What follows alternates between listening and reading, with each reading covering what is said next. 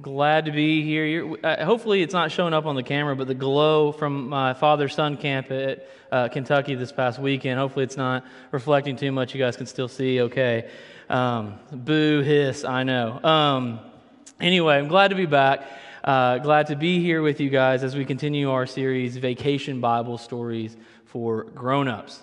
Uh, this has been a fun study as we are also using that in our adult class, kind of bridging the gaps between these stories.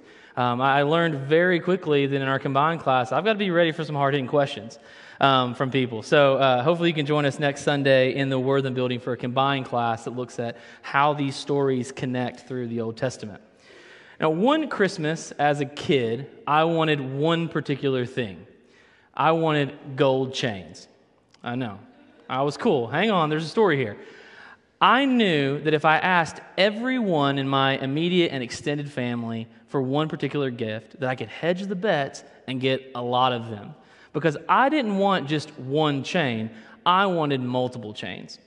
Um, I had a plan to be pretty cool, and um, as you can tell, worked out. But so I asked everyone in my family for gold chains my Aunt Leslie, Aunt Beth Ann, my grandmother, anybody that would listen. I said, I, all I want for Christmas is a cool gold chain.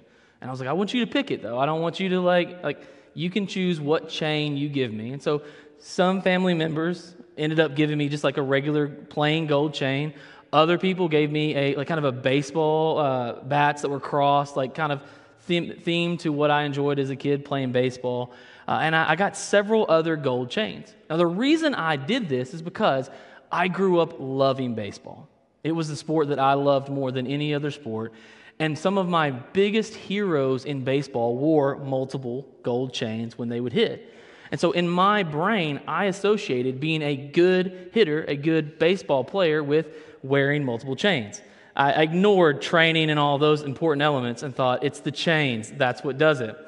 And so, this one particular Christmas, I got probably four to five different gold chains, and I was ecstatic. I thought, yes, Santa is real. The dreams have come true. This next baseball season, home run city, this guy. And I decided to wear these chains everywhere. Now, I grew up in a very large family. My dad's family had, my dad had six brothers and sisters. Um, all of them had children. All, you know, it was huge Christmas anytime that we'd go to uh, the Kittinger Christmas. And likely, as you're guessing out of the theme of this story, uh, I was ridiculed by every uncle that I had. And that Christmas is the Christmas that I learned about Mr. T. Um, because as I walked into Christmas, my uncles, who I believed loved me and cherished our relationships, began mocking me and saying, Everyone watch out, Mr. T has shown up to Christmas. It was the first time at Christmas that I really was like embarrassed. Um, because one, I was really unaware as an eight year old who Mr. T was. Um, but more so, why were they mocking me? Why were they saying, Mr. T is here? Laugh, laugh, ha ha. And so I, I, tell this story about this is a picture of me, not Mr. T, by the way. Um, as, I, as I tell this story about me understanding who Mr. T was and learning the consequences of wearing a lot of gold chains, I'm tying that into our story this morning that begins in Genesis chapter 37 the coat of many colors. A lot of times, our outward elements, like gold chains, send a signal to people. I was wearing gold chains because I wanted to elude this confidence that I was a, an ex, like excellent baseball player. And sometimes we do that with like shirts, clothing, whatever. But in the context of Genesis 37, there's this coat of many colors that Joseph has. And it represents one, who he is, who he thinks he is, but also who his father believes that he is. But the story of Joseph begins in verse 2. Joseph, a young man of 17, was tending the flocks with his brothers, the sons of Bilhah and the sons of Zilpah, and his, his father's wives. And he brought their father a bad report about them. Now, the Hebrew word here is tattletelling. Um, and I, I'm, I'm making light of this to kind of lean into the story because we really like to tell kids the story of the coat of many colors. It's a, it's a pretty popular VBS children's theme story. There's a kid who's a favorite. He gets a pretty sweet coat from his dad. But we really, really don't like to tell a lot of the details in the story because it goes off the rails pretty fast. And it starts here in verse 2, where the first kind of element of Joseph that we get in the story is that he tells on his brothers. Now, I don't know what your family life was like growing up. I can tell you what it's like to have two small children that tattletale on each other constantly.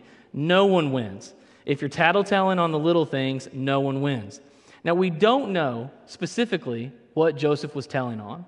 Likely they were not paying attention to the flock. Uh, likely they were maybe doing something wrong in regards to how they were to tend to these animals. But whatever it was, it was a bad report. And Joseph immediately went to his dad, Jacob, and said, Hey, the other brothers, they're doing bad things. And so the next passage here, let's go to the next slide. Now, Israel, Jacob, loved Joseph more than any of his other sons. If you don't get anything else in this sermon, this should tell you, this particular verse shows you when things were going bad, right? That we've included this, we've said the secret part out loud, that Jacob has a favorite kid. So this is now Israel loved Joseph more than any of his other sons because he had been born to him in his old age. But he was also the son of Rachel, Jacob's favorite wife, because he'd been born to him in his old age, and he made an ornate robe for him. let's go to the next slide real quick. We don't know exactly what this robe looked like. We believe that the robe had a lot of colors in it.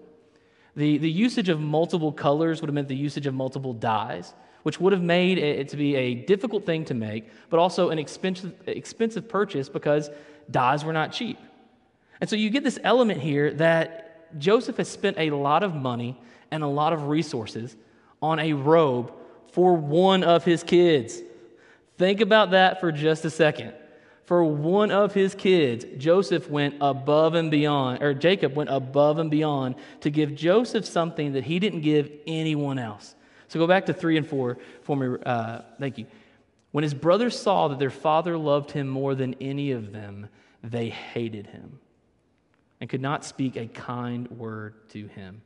The Hebrew here is that they could not say shalom to him. Shalom is this term of, of blessing and affection. It's, it's a simple term that you just kind of do instinctively because you care about another person. And so, what the, the Hebrew is really saying is they couldn't even show basic human decency to Joseph. That is how much they hated this kid. It was tearing them up inside. They couldn't stand him. But that's not all that Joseph does. Verse 5 says that Joseph had a dream. Not a bad start, but let's read the rest of it. Joseph had a dream, and when he told it to his brothers, they hated him all the more. Now, we're reading a little bit ahead, but just think for a moment that you're hearing this story as it's told, as they told it kind of in the old times. You're starting to tell a story like Joseph had a dream, and his brothers hated him more when they told the dream. And here it is. He said to them, Listen to the dream that I had. Kind of this, everyone pay attention to this thing that I'm about to tell you. We were binding sheaves of grain out in the field when suddenly my sheaf rose and stood upright, while your sheaves gathered around mine and bowed down to it. I've tried to lay the foundation that these brothers did not like Joseph already. He's told their father bad reports on them. The father has shown clear favoritism. He's walking around with this coat of many colors, an element of hum, uh, uh, lack of humility that we see with Joseph as well. He's very proud, but he, now he has these dreams. And these dreams are never pro brothers.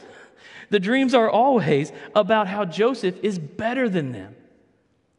I have not ever had a conversation with any of these brothers, nor have I had a conversation with Joseph. But I can tell you, just as a fellow human being, that the brothers did not receive these dreams well. The text even tells us that they, it increased their hatred towards Joshua or Joseph. These J names are throwing me off. But their hatred increased all the more with Joseph. So we look at verses 5 through 7 and we're like, man, Joseph, take it easy. You're laying it on thick to your brothers. They don't like you. And the things that you are doing constantly makes them like you less. But Joseph doubles down. Let's go to verse 9. Then he had another dream. Spoiler, it's along the same lines. And he told it to his brothers. Listen, he said, I had another dream. And this time, the sun and moon and 11 stars were bowing down to me. So the first dream included just the brothers. But the second dream now includes the parents, the adults. They didn't like this. There's an element of this story here that kind of goes into humility. Or why is Joseph so adamant of laying it down that he is the chosen one, that he is his father's favorite son? Why is he telling these, his brothers who already hate him these dreams? When I've looked through this passage, one of the things that I can't get over is is Joseph doing this pridefully? Or can he not read a room? Have you been in those situations where the room is turning and you're just like, I'm just going to keep going and tell them more about the dreams that I've had that clearly reflects our relationships? I don't know the answer to that. But what I do know is that like the, the, the tension here increases drastically. Again, this is a very popular story that we like to tell kids. We like to tell kids the story because there's a colorful coat and it's kind of a neat story where Joseph has these dreams. And yeah, the dreams aren't really great for the relationship between Joseph and the brothers. But I want you to see what happens next. It was in verse 17. It says, So Joseph went after his brothers and found them near Dothan. They saw him in the distance, and before he reached them, they plotted to kill him. I'm leaning into this because this is a hard story to start trying to tell kids because you're really getting the human desire of hatred. You can feel how much these brothers do not like Joseph. That his mere presence brings them like rage. I thought about the things that like I've detested in my life, things that I just I don't like. But I've never been pushed to this point. But you can also see this fact of Joseph is still wanting to be around his brothers. He sees them in the distance and he, he wants to run towards them. But when, he, when they see Joseph coming their way, they just, mm, it tears them up. So in verse 19, here comes that dreamer. This is not a compliment, uh, just so we're all on the same page. They're not saying, like, here comes that dreamer. It's here comes that dreamer. They said to each other, Come now, let's kill him and throw him into one of these cisterns and say that a ferocious animal devoured him. Then we'll see what comes of his dreams. This is not for the faint of heart. These brothers hate Joseph. Look at what they just said. Let's kill him and throw his body into one of these cisterns. Cistern here in the next picture we've got it's just going to be a, a hole in the ground. Uh, when they threw Joseph into it, he would have been unable to climb out of it. That's the purpose of it. Uh, but it would not have been a comfortable situation for Joseph. But leaning into 19 and 20, you can see the hatred in their hearts. They can't stand Joseph. The mere, the, the, the mere sight of Joseph drives them to this point of, we've got to kill this kid. He's ruining our lives. It's not worth it if he's alive. Again, this probably isn't the best vacation Bible story to tell the kids. But verse 26 and 27, Judah has this thought. Judah says to his brothers, What will we gain if we kill our brother and cover up his blood? Again, I mean, these are lines in Scripture. It says, What will we gain if we kill our brother and cover up his blood? Come, let's sell him to the Ishmaelites and not lay our hands on him. After all, he is our brother. You can kind of sense the tone there, right? Of like, we got to wash our hands from this a little bit. Do we really want to go around murdering our brother and throwing him into cisterns? Or can we make some chains off of this? Our own flesh and blood, his brothers agreed. They're like, Judah has come through with a plan. Verse 28 So when the Midianites, uh, merchants came by, his brothers pulled Joseph out of the cistern. Stop there before you read a little bit more. We have to really think what did Joseph think was happening here? Because there's an element of like the, the brotherly hard love that you can kind of get caught up into here. Of like where maybe Joseph thought, oh man, they've just played the worst prank on me ever because they wanted to murder me. Uh, but then when he's brought out of the cistern, does he think that like there's restoration, that like the prank is over, that now they can go back to resuming their relationship where he tells them dreams about how he's greater than them and they'll worship him? Like, will they resume the relationship that they had? But you see that that's not what happens. They sold him for 20 shekels of silver to the Ishmaelites who took him to Egypt. It was difficult to find like a modern conversion rate for this, uh, but in, in, the current going rate of a shekel, this would be about $5 uh, in the kind of US dollar. I point that out to say they sold their brother for basically nothing. It wasn't about the money that they could make, it was more about getting Joseph out of there. Now, we've laid the foundation for how much Jacob loved Joseph. And what they do is they take the cloak that this father has paid for, has sacrificed for, they rip it up, they pour blood on it, and they're like, sorry, dad, animal ate your favorite son. Jacob is just distraught with this.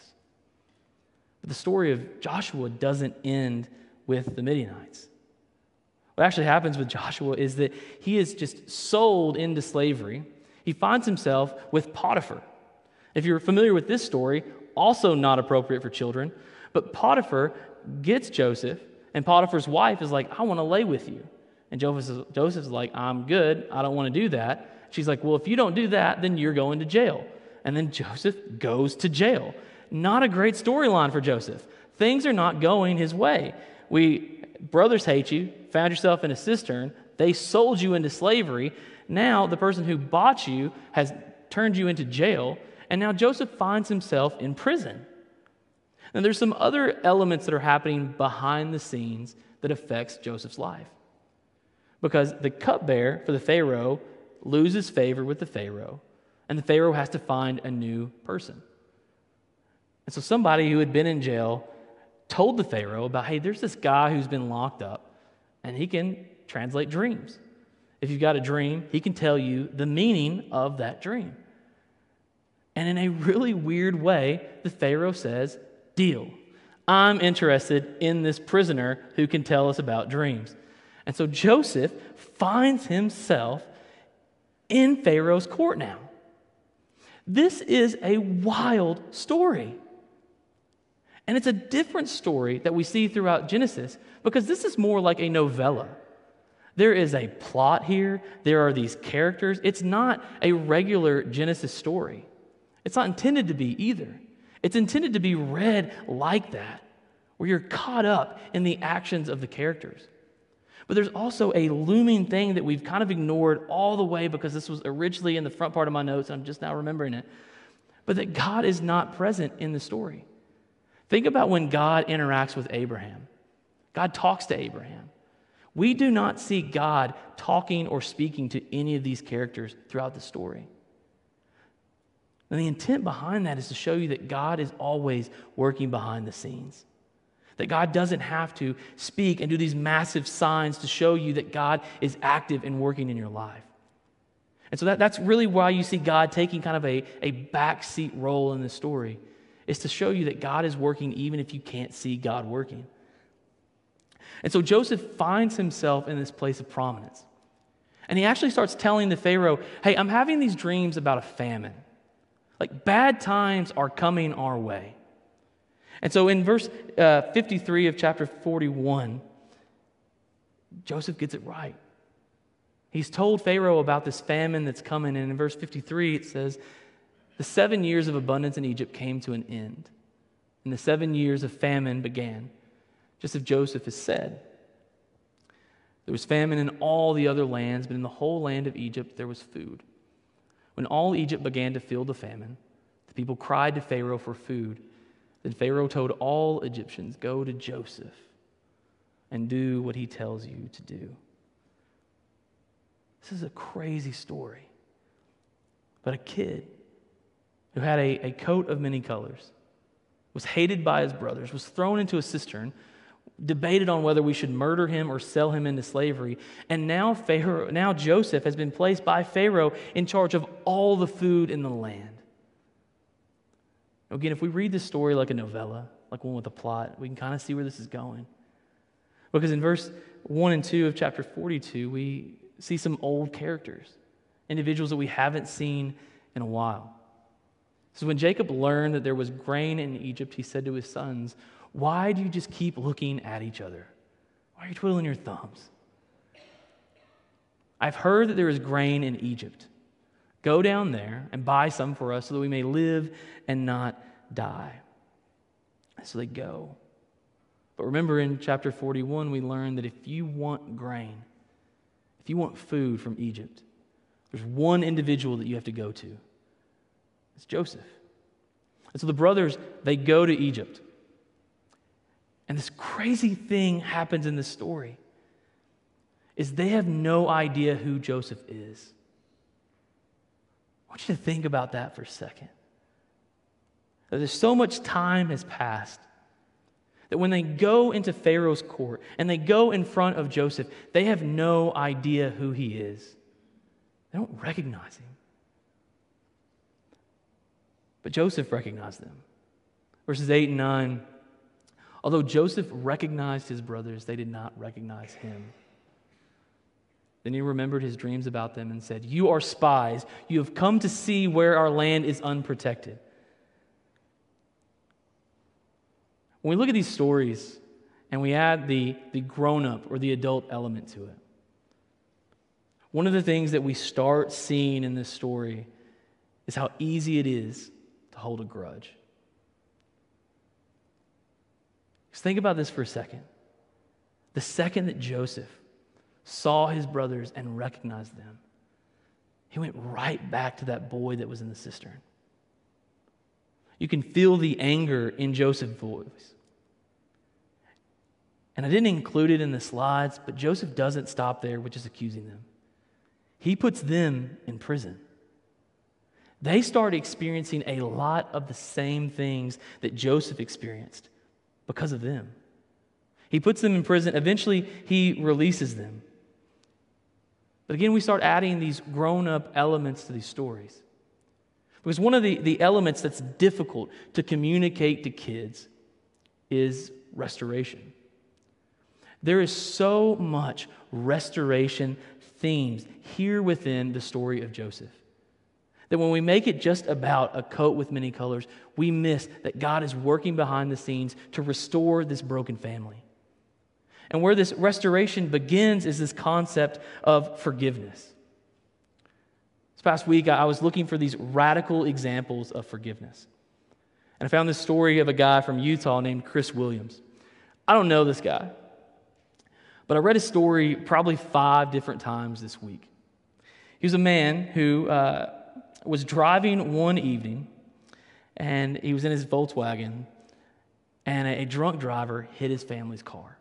His wife was pregnant. Three of his kids were in the back seat. Immediate impact. As they were trying to, to rescue this family out of the car, Chris kind of really started to assess the situation. He noticed that two of his kids were unresponsive, and his wife was as well. And in this moment, he knew that basically his family was changed forever. His wife, their unborn child, was dead. Two of their children were dead as well.